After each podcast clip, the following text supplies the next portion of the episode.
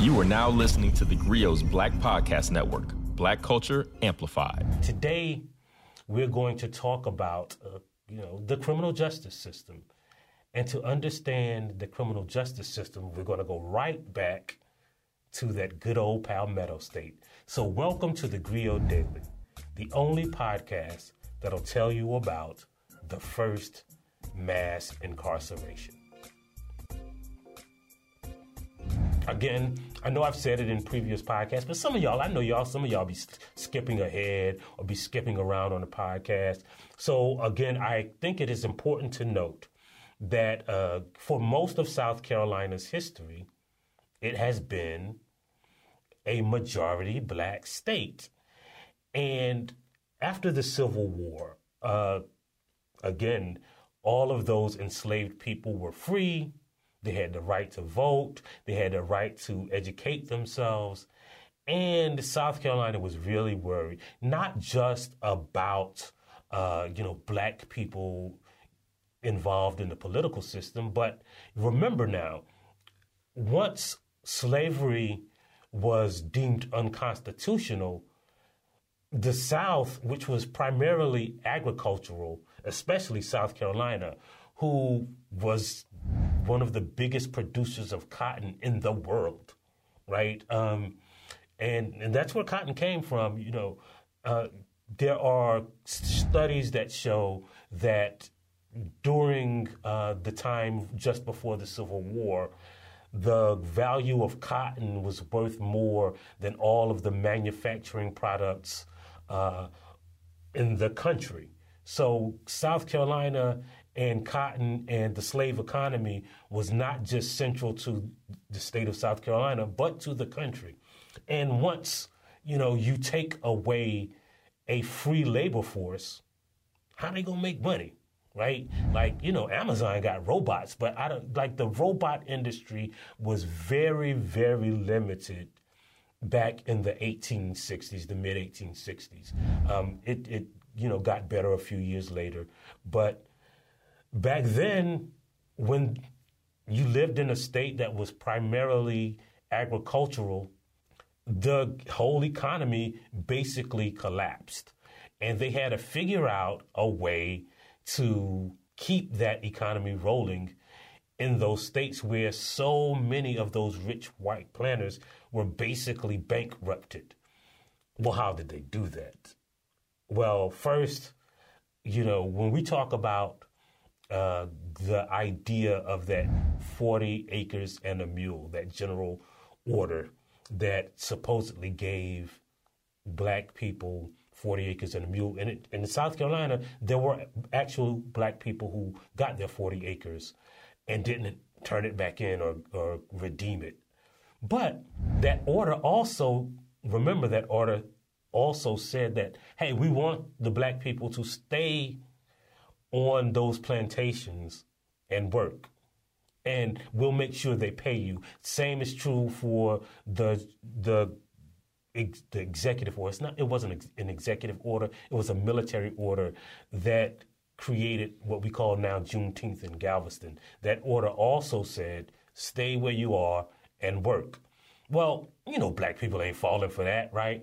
Um, and, and I can't imagine how hard it was for those white people, because I bet you, like, first of all, the cookout after slavery ended. I bet you that was one of the greatest part. I bet you they were cooking all night, frying chicken uh, for that for that cookout. But a lot of those people were like, man, forget that, because when we think about plantations, we think about people who were picking cotton, who were uh, you know laborers, who were plowing the fields.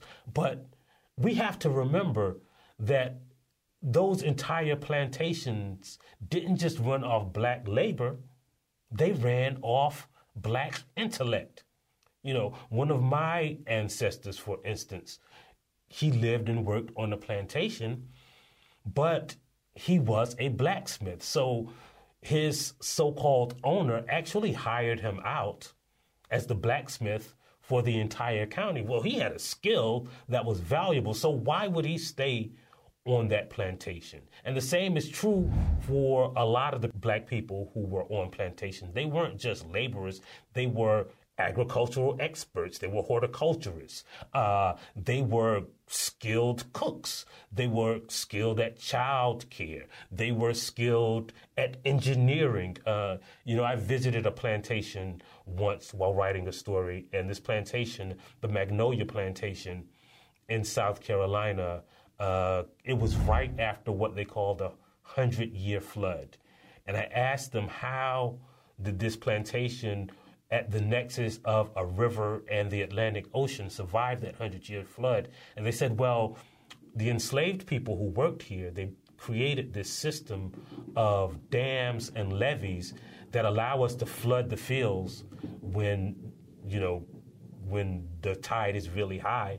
And then we can just let the water out when it gets back low. So it, you know, kind of dams and prevents this plantation from flooding. Well, the people who built that way back two hundred fifty years ago were engineers. They weren't just laborers. You know, um, again, you don't think of slavery just in the context of labor. You have to think about the intellectual property that was stolen from those enslaved Africans, too. Well, these people had all of these skills, and they were going to make their own money off of them now. They were going to hire themselves out to some of the smaller plantations. They were going to start their own um, farms, right? They, uh, South Carolina had a a bank, essentially. That black legislature created a bank that would buy the land off these impo- impoverished former slave owners, and black people could borrow that money and pay it back over time. So many of them started their own farms. The Freedmen's Bureau also gave loans. They uh, created bank accounts. There was a Freedmen's Bank that created banks that black people could start their own businesses. Um, they would cook for each other. Remember, Harriet Tubman, you know, didn't earn money during the Civil War, even though she worked in the army. She sold pies to other black people to make money. So these people had skills, and they were going to try to find a way to make their own money. So what did South Carolina's legislature do when the white people got back in charge? Well, they created what they call black codes. And we know a little about the black codes. Um, people talk about, you know, Um, the vagrancy laws, for instance, which made uh, it illegal for people not to be working. Uh, it gave any white man the authority to arrest a black man. Um, it forbade black people from refusing to work on their plantation farm. So you could be, you know, creating your own business, but if your master said, well, he's being a vagrant, you were arrested. And it wasn't a judge that you would have to go in front of. A lot of the times, in in South Carolina especially, these were just people out of the community who could deem you guilty. And that is what created South Carolina as the first state of mass incarceration. Now, those prisons that were built, um, Did, a lot of them existed before the Civil War, to be fair. But before the Civil War, in the South, the predominant person, the, the average person who was in a prison, who was serving in prison, was white, male, or an ethnic European. In, in the state of Georgia, there were only six black people incarcerated in the entire state in eighteen sixty, right before the Civil War. But for some reason, because of these black codes, because of these vagrancy laws, because of these laws, and here's the important law, that made it illegal for a black person to learn a skill from another black person, they funneled all of those formerly enslaved people into the prison system. And it wasn't just out of animus, it wasn't just out of economic necessity. See, what South Carolina created was a for-profit prison system. See, not only would they send those black men to jail, but the prisons would lease out those black men to work on the plantations of those former slave owners. And in a state that had been decimated economically by the Civil War, they had found a cash cow, the mass incarceration system. And that's why many of those states who signed that thirteenth Amendment outlawing slavery insisted on that clause being included, except as a punishment for a crime. And that's how America created a mass incarceration system that was predominantly and disproportionately African American. They called it slavery by another name.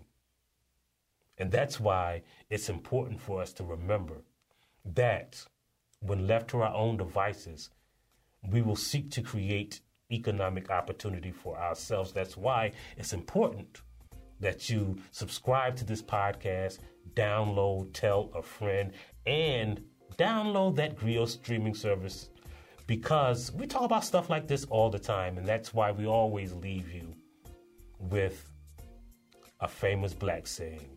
And today's black saying is, if you can't do the time, then don't do the crime, unless you're black. And they'll figure out a way for you to do the time. If you liked what you heard, please give us a five-star review, download the Griot app, subscribe to the show, and share it with everyone you know. Please email all questions, suggestions, and compliments to podcasts at the griot dot com. You are now listening to the Griot's Black Podcast Network, Black Culture Amplified.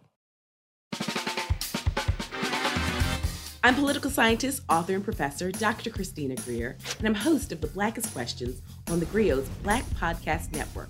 This person invented ranch dressing around nineteen fifty. Who are they? I have no idea. This all began as an exclusive Black History trivia party at my home in Harlem with family and friends, and they got so popular, it seemed only right to share the fun with our Griot listeners. Each week, we invite a familiar face on the podcast to play. What was the name of the person who was an enslaved chief cook for George Washington and later ran away to freedom? In eighteen sixty-eight, this university was the first in the country to open a medical school that welcomed medical students of all races, genders, and social classes. What university was it? No, th- this is why I like doing stuff with you, because I leave educated. I was not taught this in Alabama public schools. Question yeah. number three, you ready? Yes, let me okay. try to redeem myself. How did we go from Kwanzaa to like these obscure... Put us forward, darling. Put this us is forward. Like the New York Times crossword from a Monday to a Saturday. Right or wrong, because all we care about is the journey and having some fun while we do it. I'm excited and also a little nervous. Oh, listen, no need to be nervous. And as I tell all of my guests, this is an opportunity for us to educate ourselves, because Black history is American history. So we're just going to have some fun. Listen, some people get zero out of five. Some people get five out of five. It doesn't matter. We're just going to be on a little intellectual journey together. Latoya Cantrell? That's right. Mayor okay. Latoya Cantrell. Hercules Posey. Mm.